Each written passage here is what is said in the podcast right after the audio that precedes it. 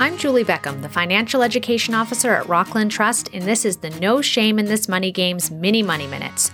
Why mini money minutes? First of all, you're busy and you want your info fast. Secondly, anthropologists say that we actually derive satisfaction from many things because we see them as less threatening.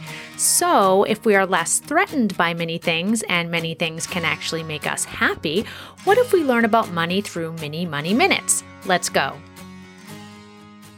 Okay, hold on to your hats because this is a tricky one. APRs and APYs. You see these acronyms on signs, hear them at the end of radio ads, or notice them on your credit card or bank statements. They're mistakenly interchanged and misused all the time by consumers. That's you and me. But they actually mean two totally different things. So let's start with APRs.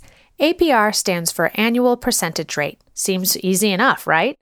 An APR represents the cost you pay each year to borrow money, and here's the important part including fees.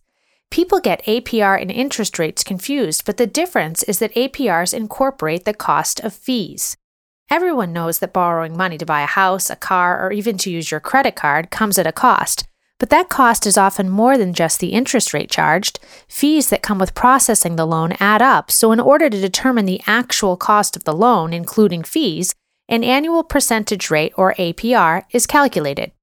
The reason you see this acronym a lot is that there are federal laws in place that require that APRs are disclosed on loans so that consumers, again, you and me, can see the total cost of the loan, not just the interest rate. Because APR is a broader measure of the cost of borrowing money than the interest rate, your APR is usually higher than your interest rate. So instead of focusing solely on interest rates when shopping for a loan or credit card, take note and compare the APRs. When it comes to APRs, a lower one is a better one. Moving on to APYs. APY stands for annual percentage yield and represents the rate you earn on a savings or investment account over a year, including compound interest.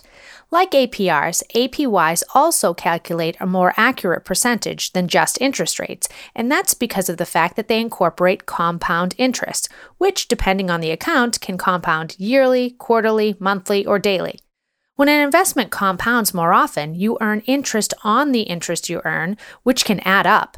So, when evaluating your savings or investment vehicles, looking at the APY and not just the interest rate is a more meaningful calculation of your earnings. And unlike an APR, for APY, bigger is better.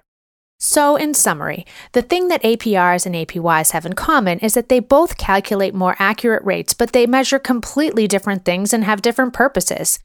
Do you forget which is which already? Need a way to remember? Okay, here you go. APR is something you need to look at when you are racking up debt. See what I did there? APR, racking up debt. And APY is for when you think about why compound interest is so cool and it's important to save. Okay, you might be rolling your eyes now, but you know this is going to help you remember APRs and APYs. The No Shame in This Money Game podcast will return with more bite sized mini money minutes. Until then, keep listening and keep learning with Rockland Trust, member FDIC, the bank where each relationship matters because we want you to have a healthy relationship with money at any age.